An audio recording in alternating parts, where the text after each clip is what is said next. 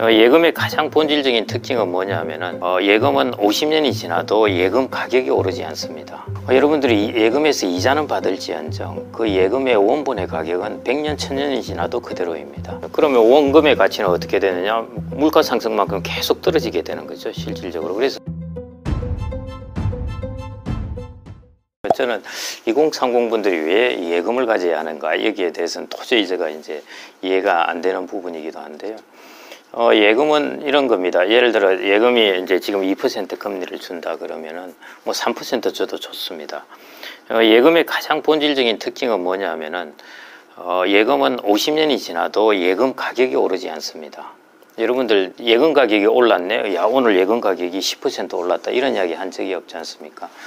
어, 여러분들이 예금에서 이자는 받을지언정 그 예금의 원본의 가격은 100년, 1000년이 지나도 그대로입니다. 그렇기 때문에 어, 여러분들 이자 이외에 가치가 오르는 부분은 없거든요. 그러면 원금의 가치는 어떻게 되느냐? 물가 상승만큼 계속 떨어지게 되는 거죠, 실질적으로. 그래서 어, 별로 좋지 않은 자산을 가지고 있는 셈입니다. 근데 자본 같은 경우는 이제 어, 임대료 같은 게 우리가 이자보다는 많이 받죠. 근데 뭐 이자만큼 받는다고 가정을 하겠습니다. 아주 우량 물건이라 가지고 임대료도 이자 정도 된다 하는 거죠. 그래서 이제 임대료로 부동산에서 우리가 이자 어, 임대료를 이자만큼 받고 있는데 제가 이제 드리는 질문이 30년 지나면은 이 부동산의 가격이 그대로일까 오르겠까 떨어질까 이 질문입니다. 대부분 우량 부동산이니까 가격은 오를 거라고 생각을 하거든요. 30년 지나면 오르겠죠, 당연히. 주가 지수도 마찬가지 자본인데 우리나라 코스피가 1980년에 100으로 시작했는데 지금 2,500. 뭐 작년에는 이제 3천까지 갔었는데요. 자본의 거는 그 배당이나 임대료를 줄 뿐만 아니라 그거의 가치가 올라가게 됩니다. 적어도 물가 상승률 이상은요. 근데 예금은 이제 그렇지는 않은 거죠. 그래서 이제 어 저는 그 젊은 사람들 경우에는 이제 길게 자산 운용을 해야 되지 않습니까? 그러니까 이제 당연히 그 원금의 가격이 증가하지 않는 예금을 갖고 있는 것보다는 어, 원본의 가치가 증가할 가능성을 가진 자본을 가지라고 말씀드리는 거고요.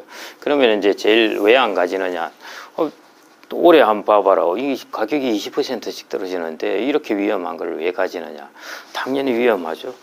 어, 2년, 3년 이런 기간으로 보면 위험합니다. 예금은 확실히 안전합니다. 1년 동안은 안전하죠. 그런데 말씀드렸듯이 예금은 10년 지나면은 원금의 실질적인 가치가 떨어져서 오히려 손해를 보게 되는 것이고요.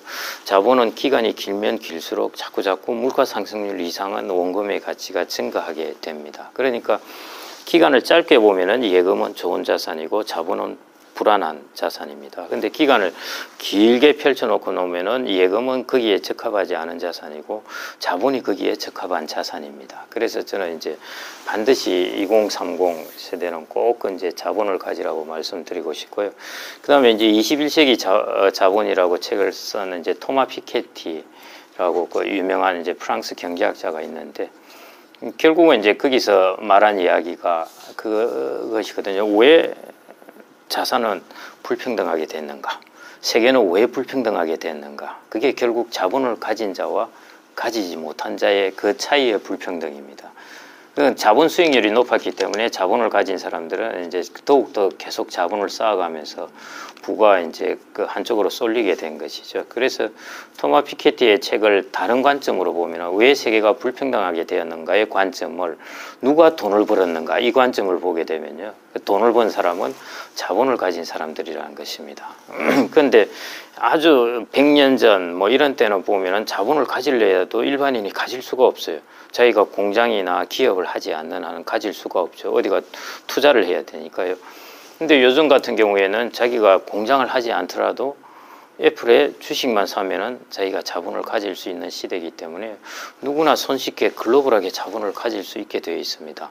아까 말씀드렸듯이 그 글로벌 리츠를 사면은 해외 부동산의 지분도 가지게 되는 셈이고요. 얼마든지 자본을 글로벌하게 가질 수 있는 그런 시기가 되었기 때문에 더더욱이 글로벌한 자본을 좀 꼭좀 가지라고 몇 년 전부터 그렇게 좀 말씀을 드렸습니다. 특히 이제 어, 많은 사람들이 근로자죠. 젊을 때부터 재벌 2세도 아니고 자본가로 태어난 사람이 있습니까? 거의 대부분이 노동자입니다, 사실은.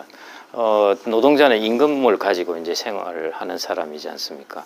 그런 사람들 입장에서는 자기가 어, 예, 노동자와 가장 다른 색깔을 가진 것은 누구겠습니까? 자본가이겠지 않습니까? 그래서 이런 말이 있거든요.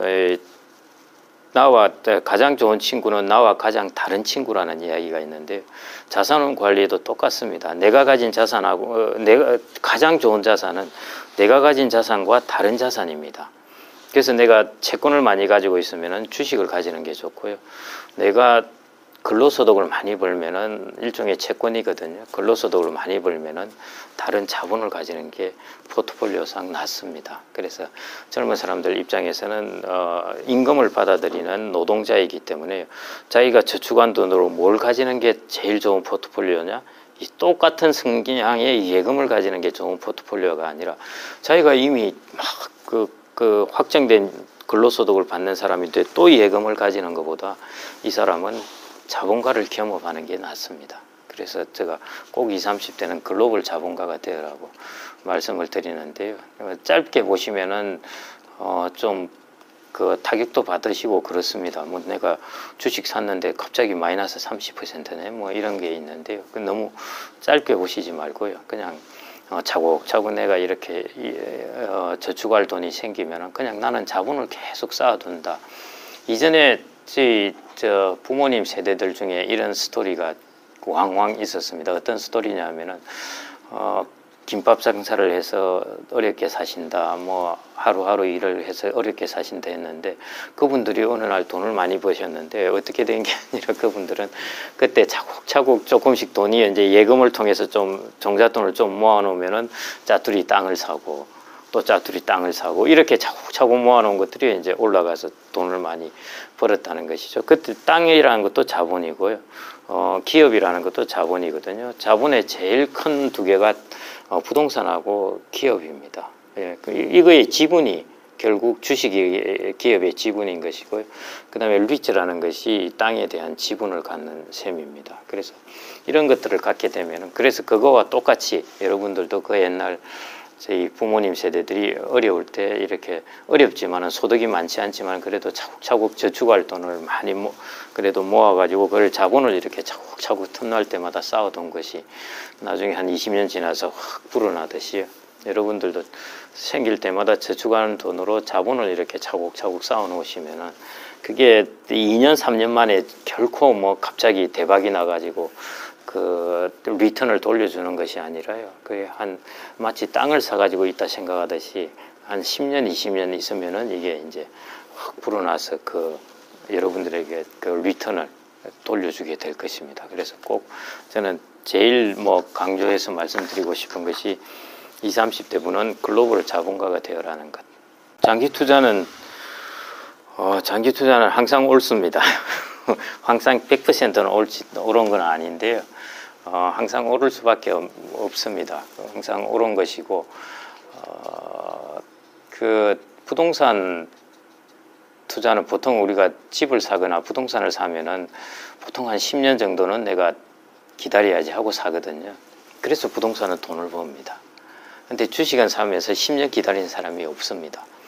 3개월도 길어서 막 그러니까요. 그래서 똑같은 자본인데 주식은 그럼 왜 그렇게 짧게 투자하느냐? 마음 놓고 거래를 할 수 있으니까 그런 거죠. 그 시스템이 없다면은 예를 들어 우리가 어, 사모펀드라든지 이런 데 넣으면 3년, 5년 동안 찾지를 못하지 않습니까? 그런 데 넣으면 또 돈을 벌어요. 찾지를 못하니까. 근데 이게 막 바로바로 거래를 할 수 있으니까 조금 오르면은 팔아버리고 더 오를 수 있는 기회가 있는데도 팔아버리고 손해를 보면은 계속 가지고 있고 뭐 이러다 보니까 이제 그런 데서 돈을 잃게 되는 거죠.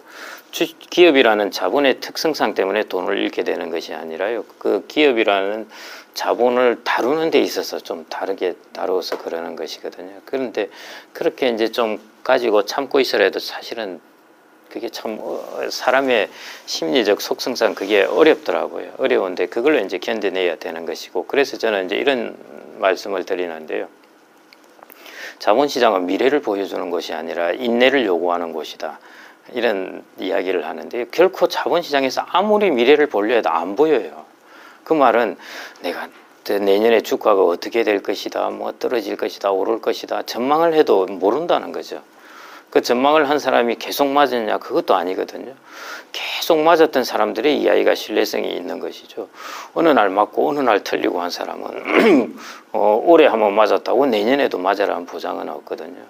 그래서 자본시장은 진짜 미래를 보여주지 않습니다. 이건 마치 신이 만들어 놓은 것이 인간의 교만을 없애는 것이고요.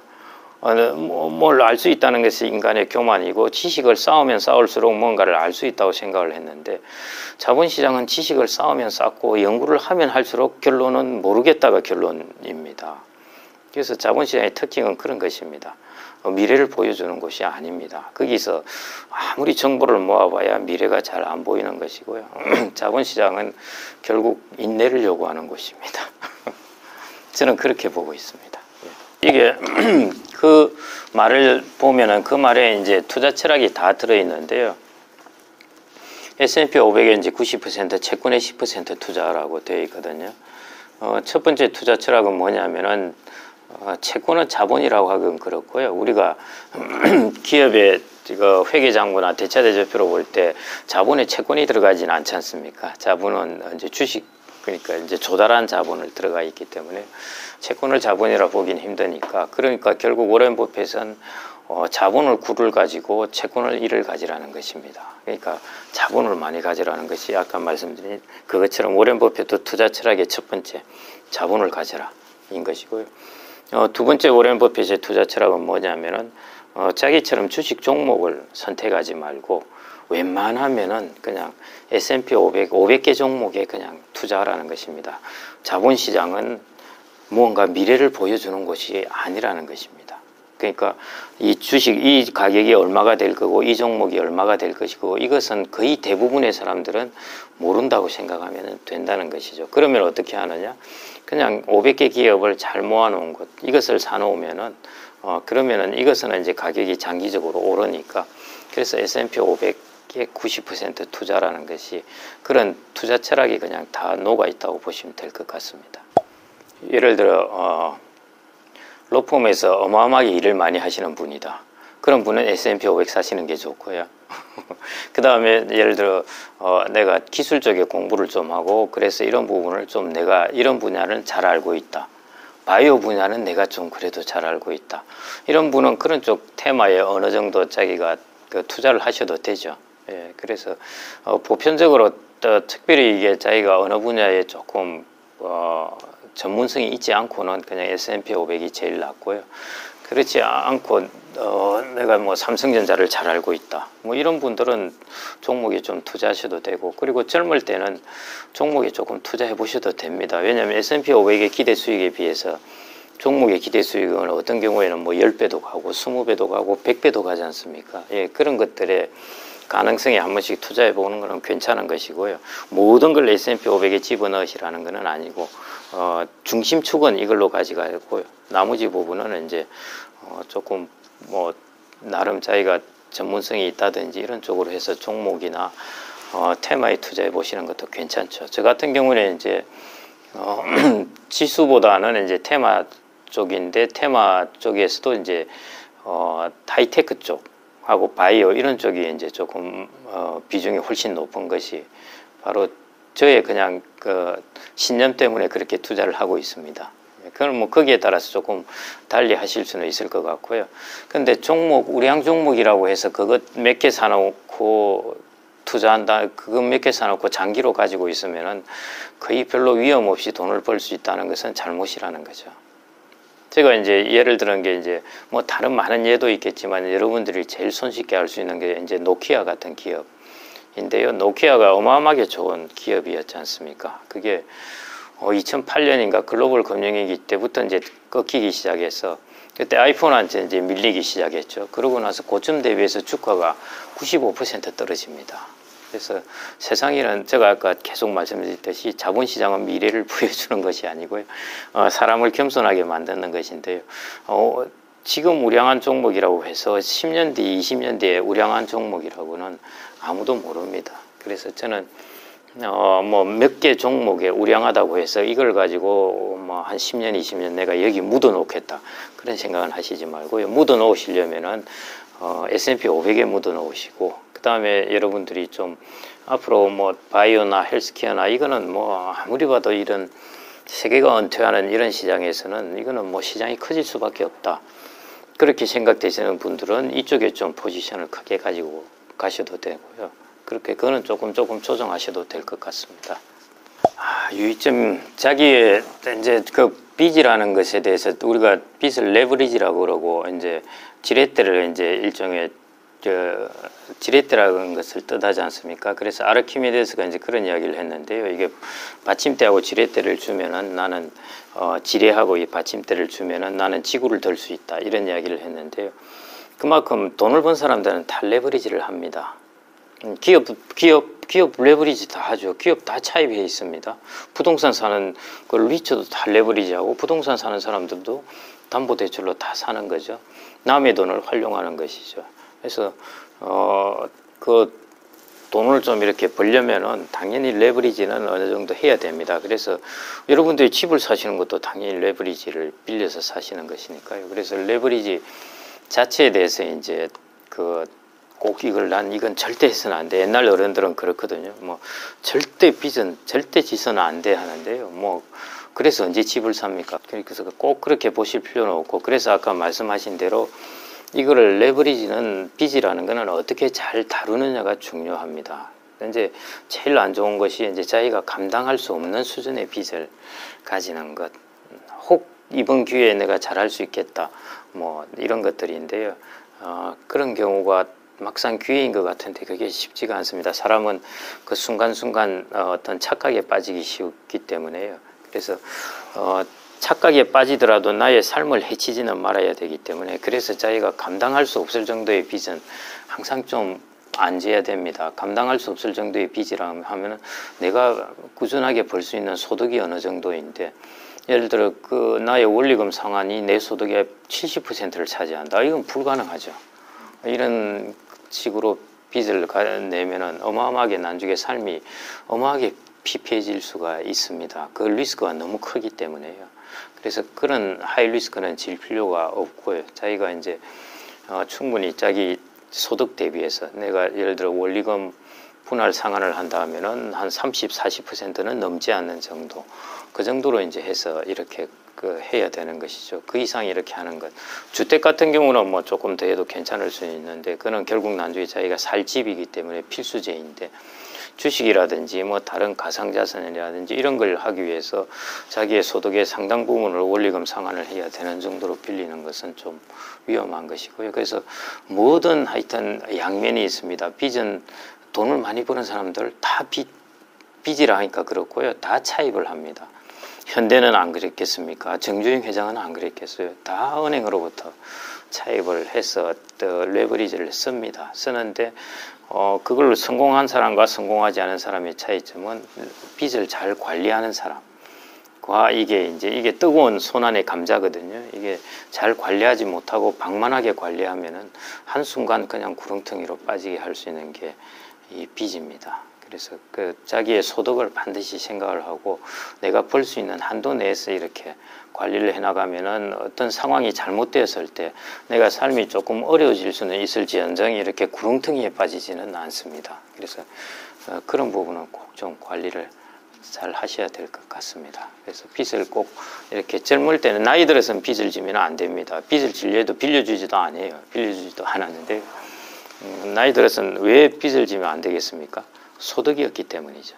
결국 내가 빚을 지느냐 마느냐는 내가 가지고 있는 소득을 이제 중심으로 꼭 생각을 하셔서 그 적절하게 레버리지는 뭐 괜찮습니다. 그게 보통은 이제 원리금 원, 이자뿐만 아니라 이제 저희가 어, 원금하고 같이 분할 상한다 할 때 보통 보면은 한 30%이 정도로는 이제 넘지 마라 그렇게 합니다. 30, 40 뭐 이렇게 이야기를 하는데요. 예, 그래서 뭐 그거는 예를 들어 내가 부모님으로부터 받을 게 좀 있다 하는 사람은 또 다르게 하면 될 거고 여차하면은 내가 부모님이 좀 주시겠지 뭐. 뭐 미리 주시겠지. 뭐 그런 분은 또 그러니까 자기의 전체 자산 다 아실 겁니다. 내가 가용 가능한 자산, 내가 여차하면은 최후의 경우에도 어디 쓸 수 있는 last resort 마지막 호소할 수 있는 곳 뭐 이런 것들을 감안해서 결정하시면 될 것 같고요. 그런 부분이 아니고 순수하게 자기 소득만으로 본다면은 왜냐면은 자기 소비 지출도 또 보통 5, 60% 하지 않습니까? 근데 원리금 분할 상환하는 게 3, 40% 넘어버리면은 자기의 이제 소비 지출에 심각한 장애를 초래하게 되는 것이죠. 그래서 뭐 저는 한 30에서 40%는 넘지 않는 선이 좋지 않을까 싶습니다. 저는 빚을 많이 안 져서 상대적으로 돈을 많이 못 벌었습니다. 어, 집의 분위기가 이제 항상 그런 분위기에서는 이제 저는 뭐 거의 뭐 빚을 별로 안 졌으니까 그러는데요. 근데 어, 어느 정도 이렇게 조금 그 돈을 벌기도 하는 사람들은 적정하게 빚을 지기는 합니다. 근데 물론 그러다가 어렵게 된 사람도 있긴 하죠.